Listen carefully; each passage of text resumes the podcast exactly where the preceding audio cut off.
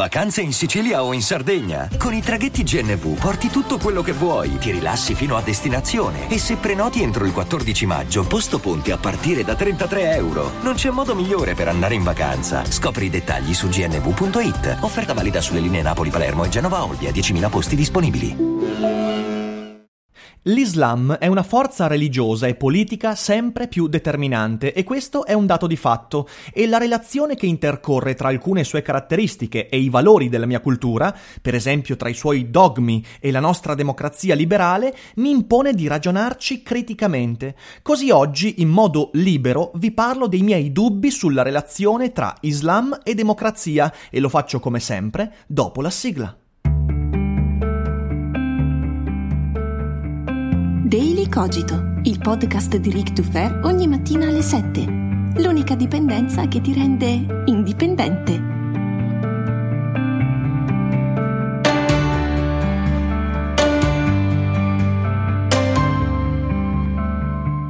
Ciao a tutti e ben trovati per questa nuova puntata di Daily Cogito. Io sono sempre Eric Dufour e negli scorsi giorni su Twitch spesso abbiamo discusso di religione, puntando in particolare l'attenzione sull'Islam e su quei valori dell'Islam che potrebbero entrare in contrasto con i valori di liberalismo, democrazia, libertà di espressione e di culto su cui si fonda il nostro mondo occidentale. E la discussione emersa è stata talmente interessante che mi sono detto: perché non portarla anche su Daily Cogito? Così in questa puntata cercherò per quanto possibile di riassumere tutto quello che penso intorno a questo difficile e complesso problema. Pronti? Via! Anzi no, prima di iniziare una doverosa per quanto scontata premessa. Tutto quello che dirò è parte di miei studi, mie ricerche e miei approfondimenti che mi hanno portato ad avere una opinione, non una verità assoluta, e ricordiamoci che ogni opinione è libera di essere espressa, va sostenuta con argomentazioni e studi che cercherò di portare ed è limitata ed è per questo che sono molto aperto ad ascoltare opinioni alternative. Quindi, ascoltando bene quello che dirò, se alla fine della puntata qualcuno di esperto intorno al tema dell'Islam dovesse trovarsi in disaccordo e volesse discutere con me anche pubblicamente in una live, in un Daily Cogito, io sono dispostissimo, apertissimo, i miei canali sono spalancati. Quindi c'è la mia mail che è pubblica, dalferro punto ric chiocciola gmail punto com, la trovate sotto in descrizione, scrivetemi e cerchiamo di trovare un modo per mandare avanti il dibattito. Questa puntata non è una verità assoluta, ma è il mio modo per portare il mio contributo a questo dibattito che è fondamentale. Ma adesso veniamo a noi. L'Islam non è soltanto una religione. Non è soltanto questo, è anche una fonte di diritto, è anche un'ispirazione politica, è anche una serie di regole di condotta. E tutto questo designa una cultura, non una etnia. Perché dico questo? Beh, perché serpeggia nell'opinione pubblica una parola che a me non piace per nulla, islamofobia, e spesso le critiche all'Islam vengono derubricate ad atti di razzismo, ma non è così, perché il razzismo va a discriminare pregiudizialmente un'etnia, un popolo, mentre l'Islam è una cultura, perciò criticare in modo lucido l'Islam non può mai essere considerato islamofobia, se con questa parola intendiamo un atto razzista. È come dire che se critico l'hockey sto discriminando i giocatori di hockey, ma no, io posso mantenere la stima per chi gioca ad hockey, per chi aderisce a quel sistema di regole, valori e condotte, ed essere in disaccordo sul modo con cui queste regole si relazionano con il mondo, sugli effetti di queste regole, e posso criticarle da uomo libero. La stessa cosa vale con l'Islam, che è una serie di regole, di condotte, non la corrispondenza con un popolo o un'etnia. E tutto quello che dirò perciò non ha a che vedere con le qualità umane o intellettuali dei fedeli islamici, ma con le regole su cui si fonda una parte del loro stare in società. Anzi, lo ribadisco, ho talmente tanta stima di alcune figure islamiche che io sono aperto a dialogare in live, in podcast e anche ricredermi su alcune mie posizioni sbagliate che non sono pregiudiziali, ma sono frutto di studi. Quindi, detto tutto questo, io devo premettere un'altra cosa, scusatemi. Io sono un felice sostenitore dell'internazionalismo, dell'immigrazione, dei confini aperti, del mondo aperto, globale, in cui le persone possano circolare il più possibile liberamente fra stati, territori, nazioni e via dicendo. È proprio per questo che io devo vigilare con il cervello su come avviene il rapporto tra valori, perché la circolazione libera delle persone porta alcuni individui e comunità e popoli cresciuti in un ambito, in un contesto ben preciso, con regole, visioni e prospettive ben precise, ad inserirsi in un contesto dove le visioni, le prospettive, i valori sono diversi.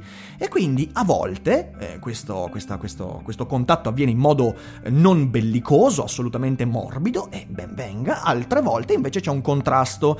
E allora io devo essere vigile sul modo con cui quel contrasto si sviluppa, e io devo poter essere critico senza venir tacciato pre- pregiudizialmente di razzismo, islamofobia o via dicendo. Quindi, fatto tutto questo tipo di premessa troppo lunga, lasciatemi esprimere l'opinione. L'Islam. Che cos'è l'Islam? Beh, l'Islam è una religione che si ispira al Corano e fonda la propria giurisprudenza sulla Sharia. La Sharia è un sistema di regole molto astratte, di principi estrapolati da alcuni versetti del Corano. Il Corano è un testo sacro, in quanto tale è pieno di narrazioni, metafore, aforismi, e pieno di, di, di storie fantastiche come quella di Maometto che a cavallo di un, eh, di, di, di un unicorno alato va sulla luna e distrugge la luna, spacca la luna in due. Sono tutte metafore che poi alcuni prendono alla lettera, altri invece no. E la Sharia è un sistema di regole astratte che appunto cerca di, ehm, di dare una regola di condotta. Letteralmente la traduzione di Sharia è strada battuta verso la fonte. Quindi il musulmano segue queste regole per ritrovare il sentiero verso Dio, un sentiero che è perso, perché il mondo è un labirinto, e quindi la Sharia ti dà la via per ritrovare la strada verso Dio, la strada dell'origine, dell'autenticità e via dicendo. La Sharia comanda al tempo stesso cose tollerabili e ragionevoli come i pellegrinaggi nelle terre sante, il fare l'elemosina, il digiuno, l'astensione dall'alcol, dalla carne di maiale, via dicendo, tutte cose discutibili su cui si può essere o meno d'accordo, ma cose molto ragionevoli. Ma al suo interno troviamo anche cose assurde e terribili, per esempio un vero e proprio sistema di punizioni corporali, fra cui la lapidazione e le amputazioni. Si trova il principio secondo cui la donna vale meno dell'uomo, e attenzione, questo principio è espresso sotto forma di giurisprudenza, perché per esempio nel dirimere una diatriba fra persone, se c'è un testimone uomo basta un testimone uomo, se invece il testimone è donna ce ne vogliono due, quindi non basta una donna per testimoniare, perché non puoi fidarti della donna. E questo tipo di visione, di, di diciamo così, squilibrio fra eh, sessi, eh, si va a inserire in tanti altri contesti diversi. Quello del, del testimone, secondo me, è la più eclatante. Infine, ricordiamoci che secondo la Sharia, in modo chiaro, non interpretabile, eh, per chi fa apostasia, cioè per chi abbandona l'Islam, è prevista la pena di morte. Ora, è vero che la Sharia è applicata in modi diversi da paese a paese, è vero che viene applicata in diversi contesti con diverse conseguenze, certo, ma è altresì vero che si tratta di un unico codice di diritto su cui l'intero Islam si fonda. Certo, poi c'è il Fiqh, cioè eh, quel sistema di regole che sono la interpretazione del diritto positivo estrapolato dalla Sharia, quindi c'è una serie di eh, letteralmente avvocati della religione che interpretano le norme astratte della Sharia e le applicano in questi altri sistemi di diritto positivo, quindi c'è un'interpretazione, ma la matrice è quella e non si scappa e non c'è alternativa. Vedete, c'è una differenza abissale che intercorre tra l'Islam e l'Occidente, e questa differenza è che noi abbiamo vissuto un processo di secolarizzazione molto forte che, soprattutto in epoca illuminista, ha contrapposto alla visione cristiana, religiosa, cattolica un'altra prospettiva totalmente diversa, che è la prospettiva del metodo scientifico e dell'empirismo, cioè quella visione del mondo secondo cui per capire ciò che ti circonda non devi rifarti a profeti, testi sacri, spiriti, angeli, divinità e via dicendo. No, devi rifarti all'esperienza, alla sperimentazione, alla ripetitività dell'esperienza, alle prove concrete, insomma, all'empirismo, ok? Attualmente uno può pubblicamente dirsi cristiano e credere che la transustanziazione sia una metafora. Per chi non sa cos'è la transustanziazione, beh, si tratta di quell'atto fatto durante la messa in cui, quando il prete innalza la particola al cielo, secondo il dogma cristiano, sull'altare il pane diventa carne, il vino diventa sangue di Gesù. La transustanziazione è un dogma e nei testi cristiani ancora oggi è scritto che quella roba lì è vera, cioè non è una metafora, non è un'immagine, è, è vera, è concretamente così. Però un cristiano può dire tranquillamente che quella in realtà è una metafora, lo può dire pubblicamente e comunque partecipare alla vita della comunità cristiana.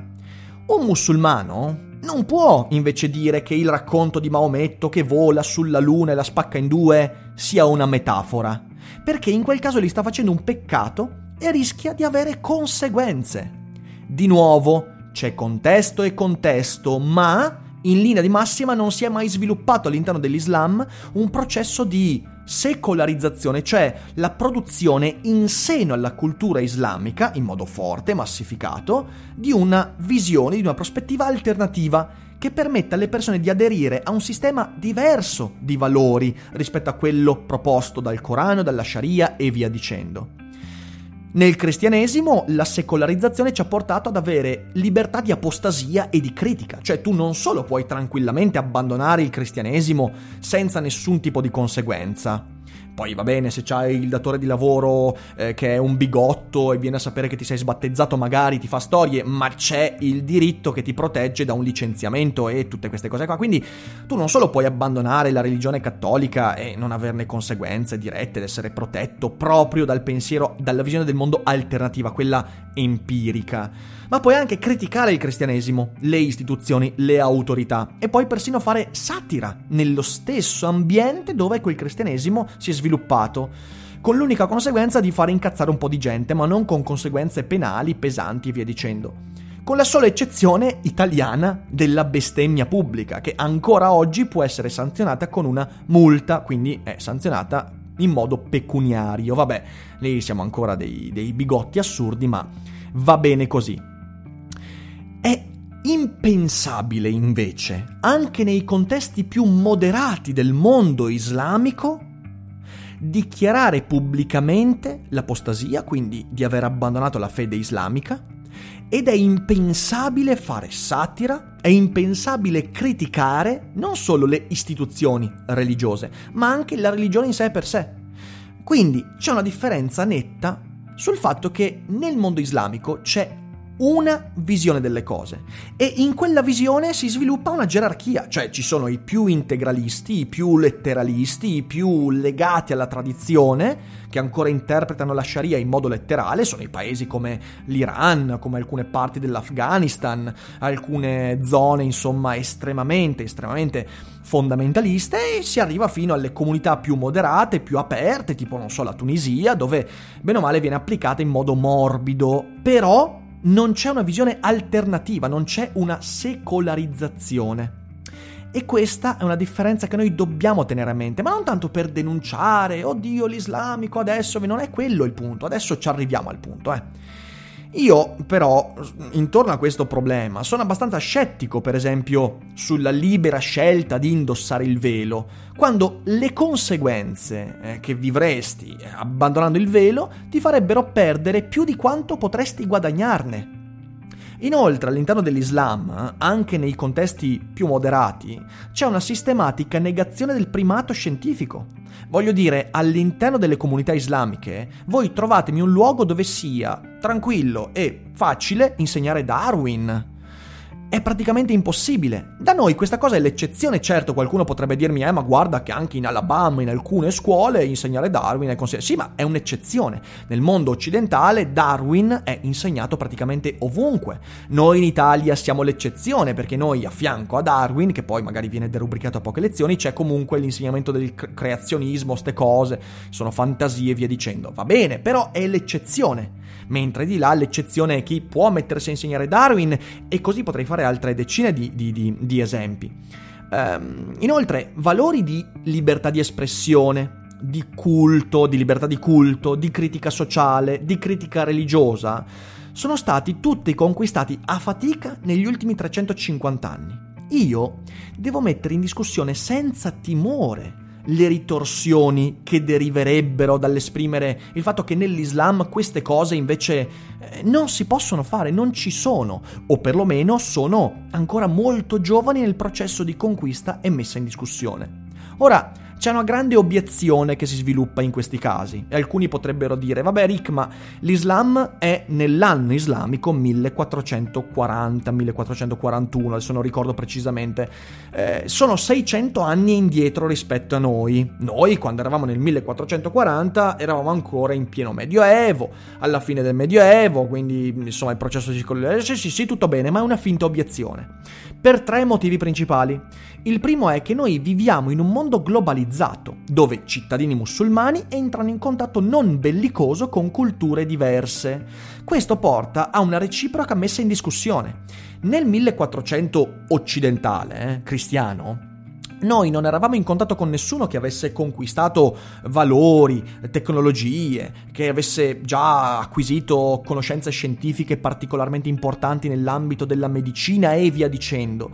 Oggi invece il musulmano ha un mondo che ha conquistato, conquistato questo tipo di cose, e per quanto possiamo essere dei relativisti incredibili, però non possiamo non ammettere che le conquiste del nostro mondo scientifico empirista occidentale sono migliori rispetto alle conquiste di quasi tutte le altre civiltà che abbiamo conosciuto finora, per mille motivi che già abbiamo discusso tante volte su Daily Cogito: l'allungamento della vita, la crescita del benessere, della ricchezza, la capacità di espressione delle idee, l'evoluzione intellettuale delle persone e via dicendo. Ok, quindi le conquiste nostre sono conquiste oggettivamente superiori rispetto a tantissime altre civiltà, e questo Questo è un termine di paragone importante, che non è che non vada criticato, non è che non possa esserci un'alternativa, è che l'alternativa non può essere rifiutare a priori certe cose, perché lì c'è un problema. In secondo luogo, la scienza e la tecnica manifestano i propri benefici anche a loro.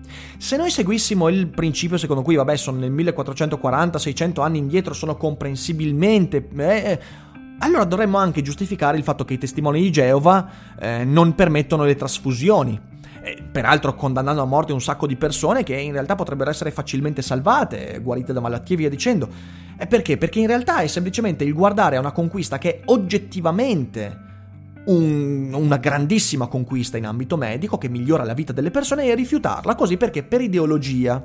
In realtà il rifiuto di quello che è il nostro progresso, le nostre conquiste, eh, che, lo ribadisco, non sono le conquiste assolute del mondo, ma sono oggettivamente migliori fino a questo momento.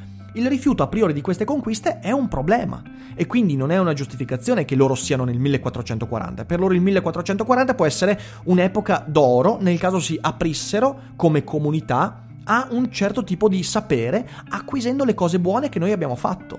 In terzo luogo, l'interculturalità serve a smussare gli spigoli reciproci. Noi non viviamo in un mondo di ghetti, almeno non dovremmo vivere in un mondo di ghetti, dovremmo vivere in un mondo in cui sia facile incontrare qualcuno che vive diversamente rispetto a me e reciprocamente mettere in discussione i nostri stessi valori. Io mi sento libero di chiedere al mondo islamico di guardare alle cose che noi abbiamo conquistato grazie al processo di secolarizzazione. Io sono convinto che la relazione con l'Occidente possa ispirare le frange più moderate e progressiste dell'Islam. Questa cosa in parte è già stata fatta. Mi vengono in mente le primavere arabe, quei movimenti di rivoluzione, di richiesta di revisione, di riforma interna. Mi viene in mente la Tunisia, che è un, uno stato che sta facendo delle riforme proprio nel tentativo di eh, guardare a un mondo più da terzo millennio rispetto a un mondo da secolo scorso. E credo che questo sia possibile farlo solo in ascolto reciproco. Ma è evidente che questa spinta non può arrivare soltanto dal reciproco eh, rapporto. Deve arrivare anche da una spinta interna. Io credo esista un mondo alternativo a quello della Sharia. Ed esiste. La Sharia è retrograda, è antiscientifica, è reazionaria. E il compito di un musulmano che usa il cervello sarebbe, credo, quello di separare la fede dal diritto, che per quanto noi in Occidente siamo difettosi, stronzi, odiosi, che abbiamo conquistato, massac- sì, sono d'accordo, però una cosa giusta l'abbiamo fatta. Nel corso della storia abbiamo separato, a suon di bastonate, a suon di rivoluzioni e riforme interne, abbiamo separato la fede e il diritto, la religione e il potere politico. È il buon esempio che noi possiamo dare. E questo buon esempio dobbiamo mostrarlo, dobbiamo andare orgogliosi di questo buon esempio e proprio con questo orgoglio essere di ispirazione. E sono certo che sarebbe molto più facile apprendere in questo modo tutte le buone cose che la cultura islamica può darci e porta con sé, perché io sono convinto che abbiamo tantissimo da imparare, ma reciprocamente. Per far questo però serve un processo di secolarizzazione interna che abbia la spinta dall'interno della comunità islamica, che deve guardare al proprio sistema di valori come a un modo per vivere che non è necessariamente il modo migliore, perché ciò che mi preoccupa è che la Sharia, essendo l'unica visione interna all'Islam, che poi ripeto viene interpretata ma è l'unica visione del mondo, comanda l'unificazione fra potere temporale e spirituale. Fintanto che questa cosa esiste, io rimarrò in dubbio se la comunità islamica all'interno di una democrazia possa riconoscere il progresso interno a un processo di secolarizzazione. Questa cosa è il mio grande dubbio. Questo, questo è il problema che volevo far emergere durante questo episodio e spero di averlo fatto in modo, eh, in modo interessante, insomma. Ovviamente, eh, sono, a che minuto siamo? Sono venti minuti di puntata. In venti minuti non posso fare un, una, una disquisizione sui massimi sistemi entrando nel particolare di tutto quanto, ma se la cosa vi interessa, ripeto, sono aperto a dibattiti, ad approfondimenti e ovviamente sono aperto a chiunque voglia entrare in contatto con me e portarmi fonti, testi, dati alternativi che mi facciano aprire gli occhi intorno a questioni che magari non ho sotto il mio sguardo, quindi sono aperto al cambiare la mia opinione. Io spero comunque che questo intervento sia stato utile. Eh, sono, sono molto disposto a entrare in contatto con chi la vede diversamente, quindi scrivetemi in quel caso, nel caso vogliate dibattere con me. Vi ringrazio per avermi ascoltato fino a qui, io vi abbraccio tutti, buon weekend e non dimenticate che non è tutto noia ciò che pensa. Hiring for your small business? If you're not looking for professionals on LinkedIn, you're looking in the wrong place. That's like looking for your car keys in a fish tank. LinkedIn helps you hire professionals you can't find anywhere else, even those who aren't actively searching for a new job but might be open to the perfect role. In a given month, over seventy percent of LinkedIn users don't even visit other leading job sites. So start looking in the right place. With LinkedIn, you can hire professionals like a professional. Post your free job on linkedin dot com slash people today.